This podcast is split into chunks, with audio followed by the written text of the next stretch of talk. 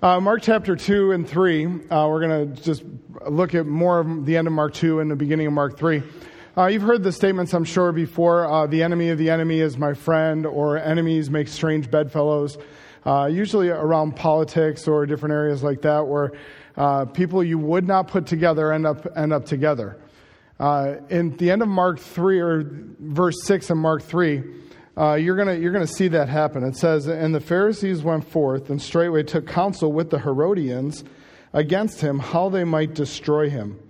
The, uh, to, to put it in quick context, the Pharisees would be your, uh, your very strict, legalistic, uh, very religious, devout uh, Jews. The Herodians were uh, a group of Jews, but they were more like the secularists. They had very little to do with the religious dynamics.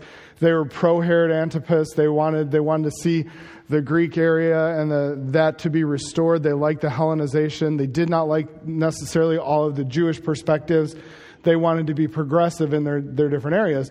And so at the end of at the end of this verse, you have these two two people you would not put together in normal situations coming together, and it says that they they went forth and how they might destroy him.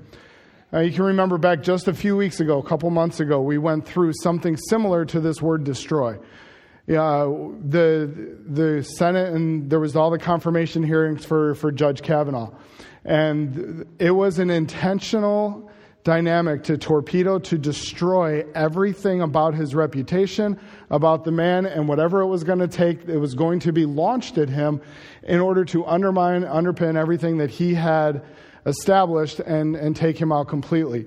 That's the idea that is being driven at here in verse 6 that they're seeking to destroy him. We know that eventually it's going to get to the point where they don't just want to destroy Jesus and his reputation and everything, they want to kill him. They want to, to, to just be done with it.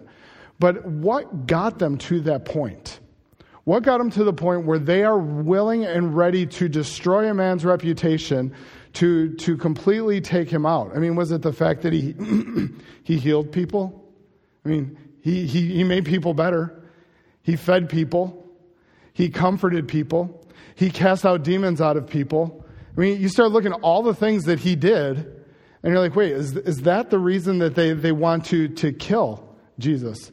I would argue that it's not necessarily all the things that he did, although we'll, we'll see some of that today. But even in what he did and what, more than that, what he said. We're going to, if you look back, Mark uses questions to run chapter 2 and 3.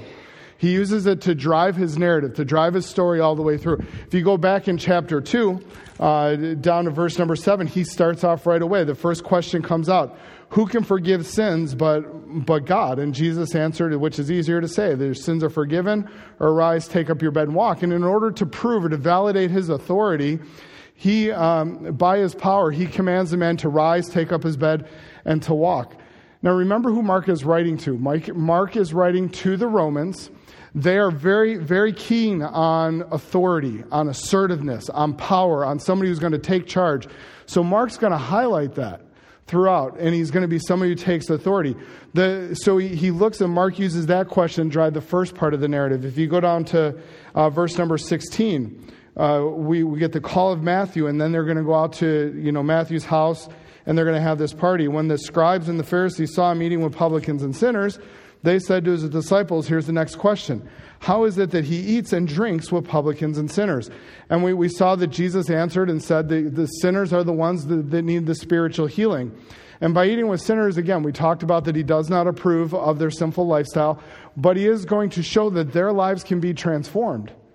And remember, the Pharisees were not, were not real big on these people. They were the, they were the riffraff. They were the low of the low. They maybe could be transformed, but they were not willing to abide by Pharisaical Judaism and to, to go forward with that.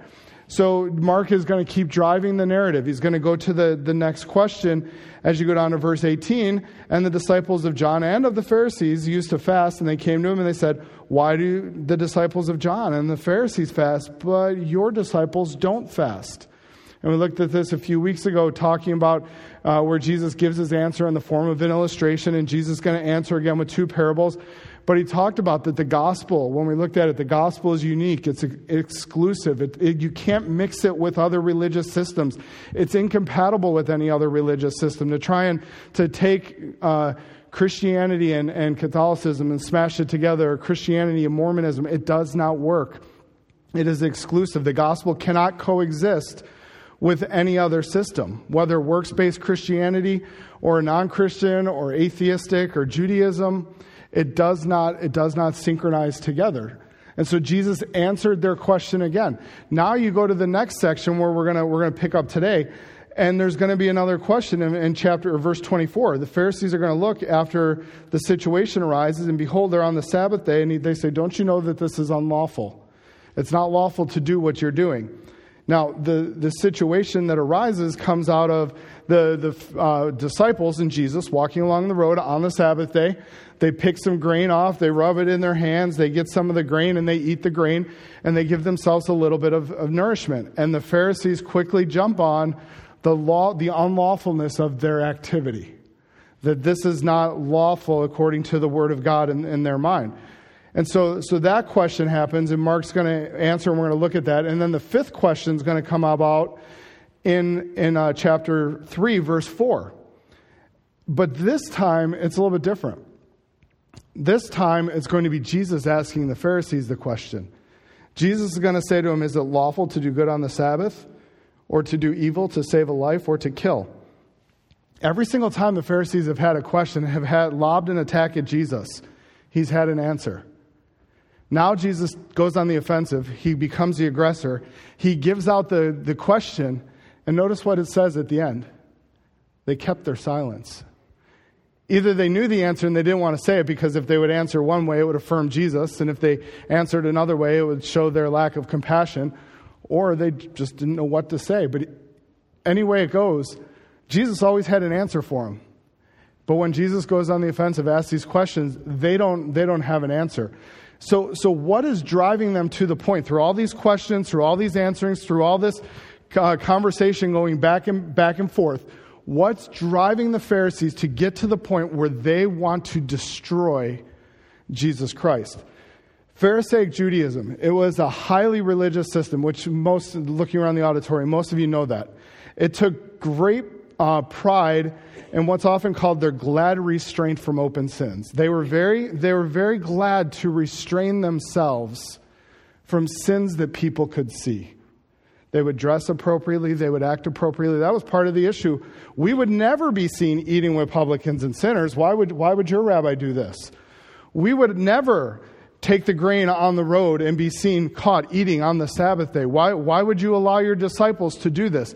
They took glad restraint to show and say, hey, we, we don't do these things in public for you to see. We know how to act, we know what to do, so that everybody around us can see what we look like, how we act, and, and, and so forth.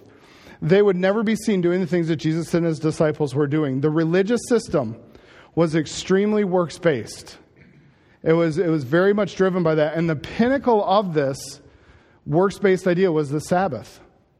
That when you would go to Sabbath, when it was the day to go to synagogue, you made sure you looked appropriate, you acted appropriate, you made sure you lived by all the sabbatical rules that were laid out so that as people around you saw you, as they observed your actions, as they observed your lifestyle, it could never be said that you broke Sabbath law. And so the Pharisees were the ones who were very um, devoted to this. In fact, the Sadducees would even they would defer to the Pharisees. The Pharisees were the experts when it came to the Sabbath. They knew the rules, they knew the ins and outs, they knew the possibilities, the hypotheticals. They worked through all of those different dynamics. And so the, the religious leaders of the day, they deferred to the Pharisees during this time. So now we come to this area where Mark is going to talk about, he's going to give us two of what are called the Sabbath controversies.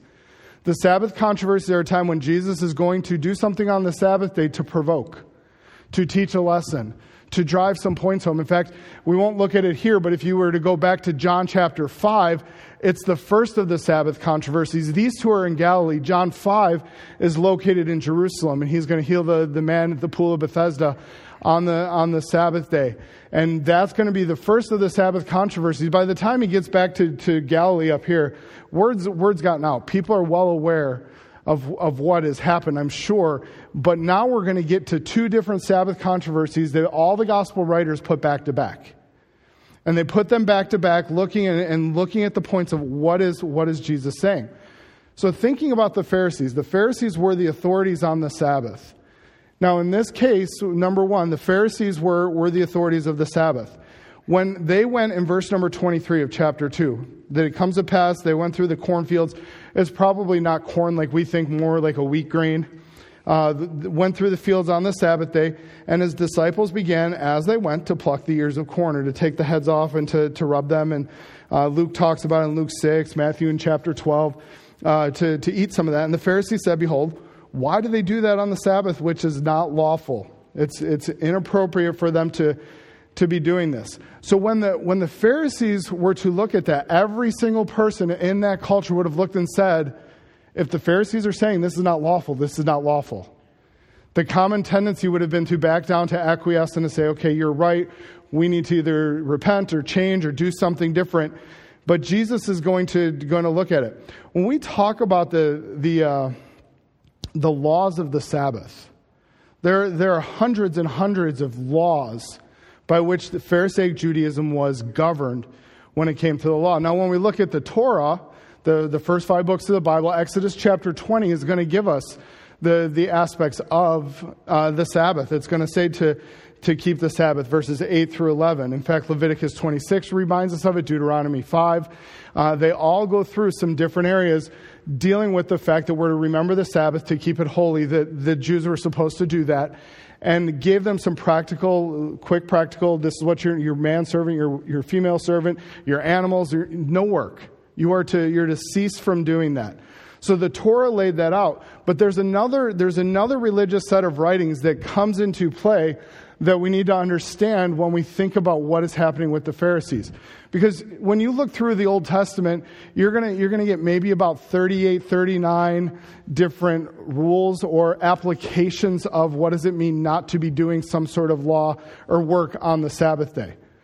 But by the time you get to Pharisaic Judaism in New Testament times, you're talking six, seven hundred different rules that you're supposed to keep when you go through exactly. How do you how do you remember what you did? I mean, it's, it's little things like you don't pull your chair out because if you drag your chair when you pull it out, you may make a furrow in the ground, and that's the same as plowing. So therefore, you plowed on the Sabbath day that's not allowed. The, the, some of the Talmuds talk about you can toss you can toss a ball or a piece of fruit up in the air as long as you catch it in the same hand you toss it up. That's fine. But if you catch it in the other hand, it's work. I don't know why it's work, but apparently if you do that to that, it was considered work. There's there's a whole bunches of little. You didn't you didn't wash. You didn't uh, do a full full shower for the for the sake of you may drip, and it ended up cleaning your floor. I'm reading through and just getting some of these. I'm like, I, I don't understand them all, but they were things that the Pharisees had wrestled through and come up with. These are, these are sabbatical laws that we're going to, to live by. So there's this, this group of writing, it's called the Talmud. The Talmud takes the Torah and then it takes what is called the oral law. The oral law being passed down through generations had been written down and they took that plus some of the commentary on the oral law. So you get multiple different things, not just, not just the word of God, but you get these oral traditions that are being passed down. You get all of this written into these different writings, the Mishnahs, the Gemaras. You can look all those terms up if you ever want to, uh, and I'll give you the, the spellings later if you want. You can go read them. Uh, but all of these religious writings to, to get to the point where you have all these rules to follow. Things like you can take 1,999 steps away from your home on the Sabbath. If you take the 2,000 step, or about 3,000 feet, now you've traveled too far, you've worked too much, you can't do it. There's actually an account of one man who he was going out and he lost count of how many steps he took, and he did not remember how many. And so, for fear of traveling too far on the Sabbath day, he just stayed there in that spot because he didn't know if he, if he would go back too far, if he would have crossed over how many steps he took. It just drove fear and burden on people because of all of, all of these laws that, that were there. There's, a, there's about 24 different chapters of Sabbath law in all the Talmud. One, one rabbi put it, he said, it took me two and a half years to understand one chapter. And that's what you've got to abide by and figure out how to abide by for every single seventh day of the, or sixth day of the week, the last day of the week. You got to figure it out every single time. You can understand why, why Christ comes along and says, my, my yoke is easy, my burden is light. It's different than the burden that you're feeling, that, that, that you're, you're struggling with. They're, they're facing some difficulties, some, some hardships that are there. What happened, though, if the, if the law conflicted? If, the, if you're, you're reading through and the, the Torah, the law says to do this, but it says not to do this. So, what happens if it says, like in this case, Exodus 20, don't do work on the Sabbath? And then it also says in uh, Deuteronomy 23 25 that you're allowed to, while you're traveling through, to pick grain to, to eat it from your neighbor, but you couldn't gather a full bushel, or you couldn't reap with a sickle, or you couldn't gather enough to, to go sell. But you could grab a little bit and, and go through that. Was it okay? Was it, should I not do work? Should I do? And that's where the Pharisees would wrestle through it. For, for years, for years, they would do that. So then you go to the, they would go to the Talmuds, they would go to the Mishnah. So in Shabbat 7, it says, it talks about no winnowing. It talks about not rubbing the, you know, the, the grain together, not eating, not cooking things that you had not already prepared. It talks about those things. Uh, in fact, uh, in the next section here, where you're going to get in chapter 3, we're going to get to the situation where the man has the withered hand, and should Jesus heal them or not? It, it's going to go right back to should he heal the man? Should I not? Well, one of the, one of the uh, Talmuds, the Mishnah says in, in Shabbat 22, it says that on the Sabbath day you do not fix a broken or a dislocated foot or a, a bone. You let that go until the next day. The only thing you would do is if something was necessary, necessary meant life threatening. So you break your ankle on Sabbath day, endure the pain till the next day. Do not get it set. You don't do that. So is Jesus going to fix this withered hand? on the Sabbath. There seems to be these conflicts, and these individuals, the Pharisees, who are the authorities, are watching. They're wondering, what is he going to do? How's he going to handle it? And the Sabbath had basically got to the point where it had become the most difficult, wearying, burdensome day of the week for many Jews. But that wasn't the purpose of the Sabbath. In fact, number two, I wrote down there the Pharisees substituted the law and purpose of the Sabbath with their own traditions and expectations. They took their traditions, they took what they expected people to be doing on the Sabbath, and they negated the purpose of the Sabbath. They negated the, the reasoning, the law that was there for their own uh, areas. Genesis chapter 2, verse, uh, verse number 3, it, it lays out where Jesus or God is going to talk about the Sabbath. Remember that He is going to um, and God blessed the seventh day and sanctified it. He sets it apart because in it he had rested from all his work which he had created and made. So, the Sabbath day, when we talk about the Sabbath, the principle of the Sabbath, it's a God ordained day. This is something that was something that God had ordained from the very beginning. The word Sabbath means to cease. It means to cease from your normal, and it's done with emphasis from your normal work routine, from your normal habits, to take some time.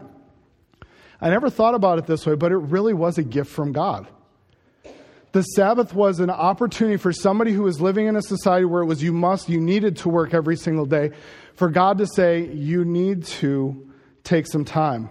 So it was a gift of mercy by God to mankind to say, take some time from the normal aspect, take a break, take a relaxation, refresh, rest, enjoy the time, enjoy your time with God, and, and remember God. It was designated to bless humanity and enhance its well being. And we know that God is over the Sabbath. He was the one who ordained it. He is the one who is in charge of the Sabbath. He is the one who said, This is one of my commands. This is what you need to be doing. So God is the one who was there. This is not a, uh, it's important for us to remember that, especially in uh, verse 27, it talks about the Sabbath was made for man and not man for the Sabbath. It's important for us to remember God made the Sabbath, God ordained the Sabbath, God is the, the one over the Sabbath. This is not a verse, and it's, I remember it being used by a friend in college. It's looking and saying, See, I can do whatever I want to do when it comes to church because God, God is, man is made for the Sabbath, not the Sabbath for man, or vice versa. And he would somehow twist this and say, this is just a way for us to look and say, God really doesn't care what we, what we do as mankind. We can just do whatever we want. Well, the irony is that's what Jesus is attacking with the Pharisees because they were doing what they thought they wanted to do, not what God had ordained and God had set the Sabbath apart for. So we have to look and say, it's not just, hey, do whatever you want There is, there is structure that was designed here by God. Now, obviously, we know, and we know from our teaching, this, Sunday, our Sunday is not Sabbath day. Okay, we'll talk about that in a few moments. We're, we don't come to Sabbath school. Sunday school is Sunday. Sunday is a different day than Saturday, and the Sabbath, it, they're two different things. But what had happened with the Sabbath is it had become a ceremony, in Jesus' mind, a ceremony of hypocrisy. Individuals who were coming out, they were showing with pomp and circumstance whether how they gave their tithes and their offerings, how they prayed in public, how they dressed so everybody would see them. But it became very much a show that when you would go there and you saw somebody with really good, really good clothes, you would show them preference instead of the shabby looking, ugly person who's over to the side, James talks about. So it was a consistent battle that people faced. The traditions and the expectations of the Pharisees turned uh, the blessing of the Sabbath into a great burden. So it really was for people becoming a burden. Jesus was struggling with this. He did not like it. And, he, and he's going he's gonna attack it. He's going to deal with it. In fact, that's what he does. Christ is going to challenge their authority and the traditions of the Sabbath. Now, it doesn't mean that Christ did not uphold parts of the Sabbath. Where do you find himself? Even he didn't just like say, "I'm not going to do anything with the law." You find him in chapter 3. He goes to the synagogue on Sabbath day. He, he does do that. He does uphold the aspects of the law. Um, but he's going to challenge him. Notice in the first situation, he attacks b- both situations a little bit differently. The first situation, where it's talking about um, his disciples eating on there, uh, verse 25, he says, have you, ne- have, you, have you never read what David did when he had need and he was hungered and he was there with him? How that he went into the house of the days of Abiathar the high priest and did eat the showbread, which is not lawful to eat but for the priests, and he gave them also which was with him. So he's going to he's to use First Samuel here. He's going to talk to him and say, "Hey, haven't you ever read?" Now think about that statement. If you're a Pharisee, have you not read the Old Testament? Are you well versed in the Old Testament? And here's this guy in the middle of the synagogue saying, you know, or in the area, have you not read this? Don't you know? You act like you know all these things. How did you not know this? And so Jesus uses this moment to say, maybe, maybe you don't understand everything that you think you do. And so he, he highlights that, he brings that out to him, and um, he uses scripture to argue his point in this situation. He's going to say, hey, do you remember David? It, it, David went into Abiathar and to the high priest, Elimelech, and he asks for some, some bread. He says, My men are hungry. They're fleeing from Saul. And he looks and he says, Well, all I have is the holy bread. I only have this consecrated bread. And the priest actually looks at David and says, Well, if your men are holy, if they've kept themselves from women, then for these certain days, then I can give this to you. I'll, I'll, let you do it. The priest initiated it. The priest saw the desperate need of the individual, and he saw that it was more important to care for the people than it was just to, to practice a ceremony or a ritual. And so he puts the ritual aside. David's men have been holy, they have been separated from the women for that time. And he gives those men the bread and allows them to have sustenance, looking beyond just the ritual or just the ceremony. He looks to meet the needs of, of the people. In the second situation in chapter 3, Jesus becomes the aggressor in the situation. He, he steps forward in it. He's not going to let them set this stage. He's going to. Uh, be the aggressor, and he's going to use logic with them. He looks at the man. Remember, it's the, uh, there's a man there with a withered hand, verse, verse 1. And they watched him. In other words, the Pharisees are scrutinizing his every move, whether he would heal on the Sabbath day, that they might accuse him. And he said to the man with the withered hand, He said, Stand forth or, or rise up, come to the middle here. And he said to him, Is it lawful to do good on the Sabbath or to do evil. He's going to give him the two opposite ends. Which one should I do, good or evil? Should I save a life, or is it better to kill the life? Now, the guy may not have died right away, but it was going to affect his livelihood. He says, any, any other day of the week, would it be right for me to heal this man? They, they, would obviously have to say yes.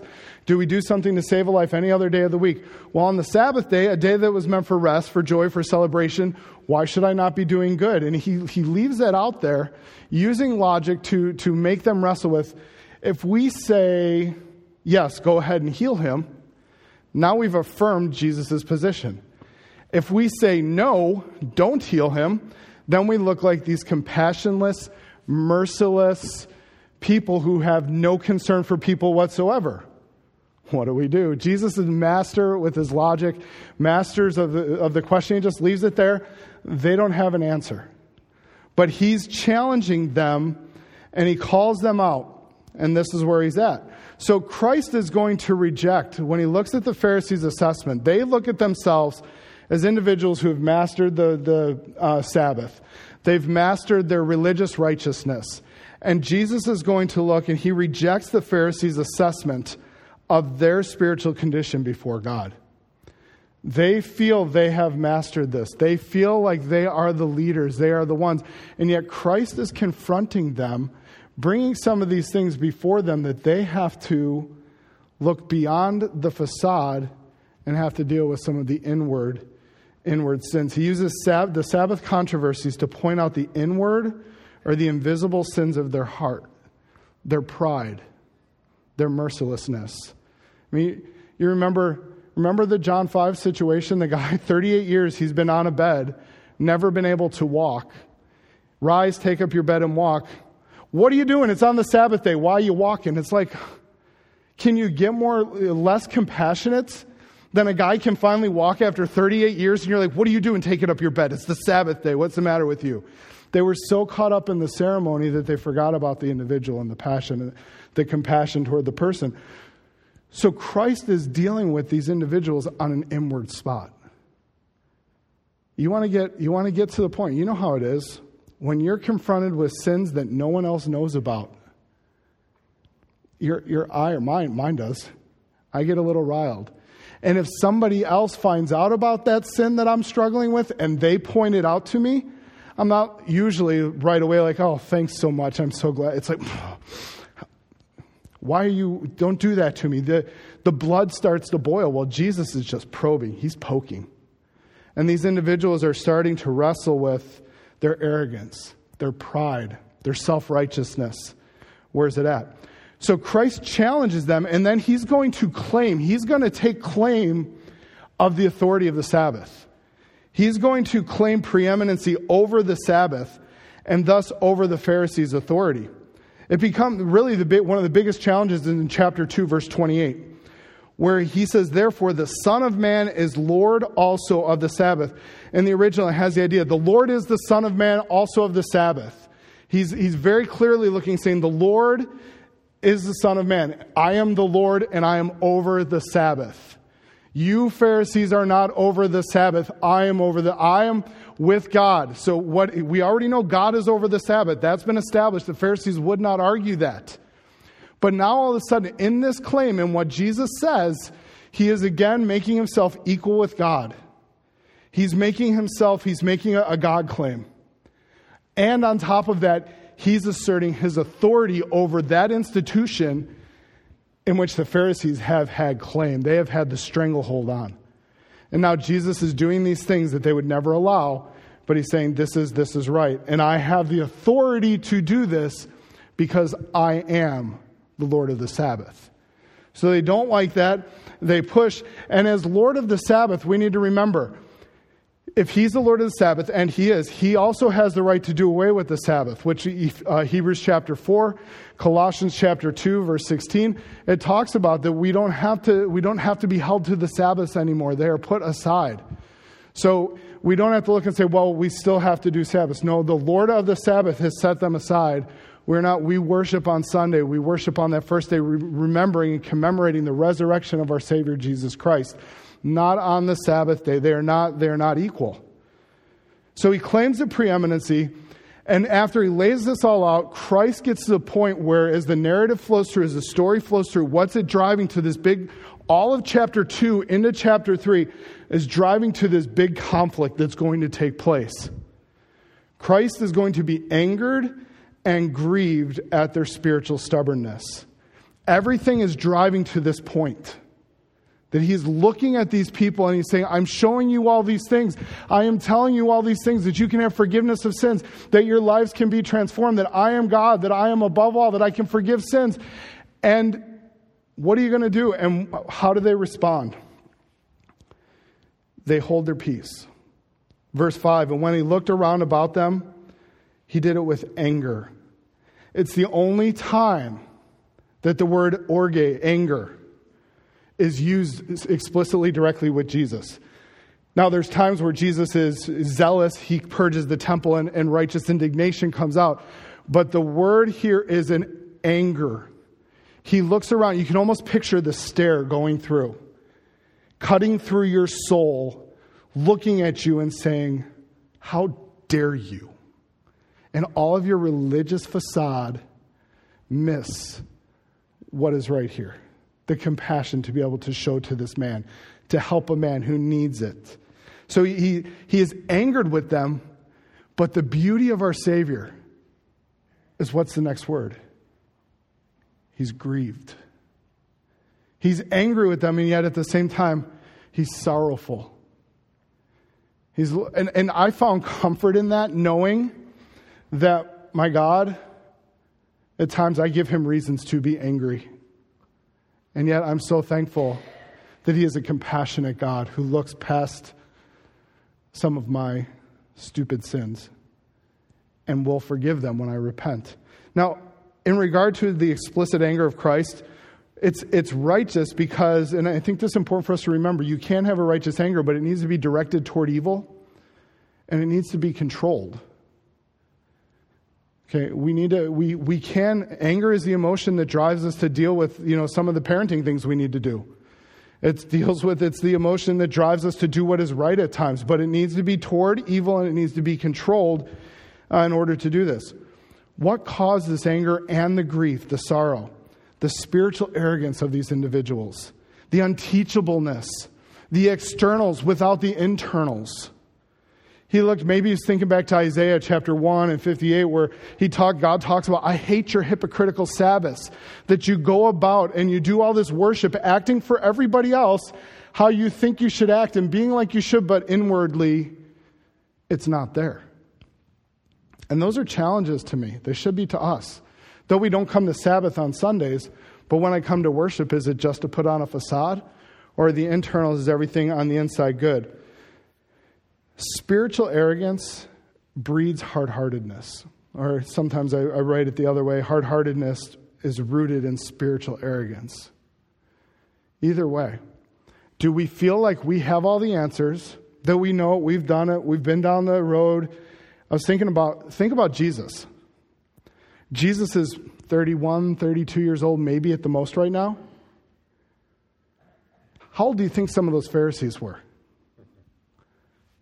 50, 60. Some of them probably could have been like, all right, Sonny, you know what? You're out here doing this, but I'm going to tell you right now, I was doing this synagogue before you were even born. You know, there were, there were, there, there were older men, younger, but Jesus is this young guy coming on. There's, there's a challenge there. There's some struggles.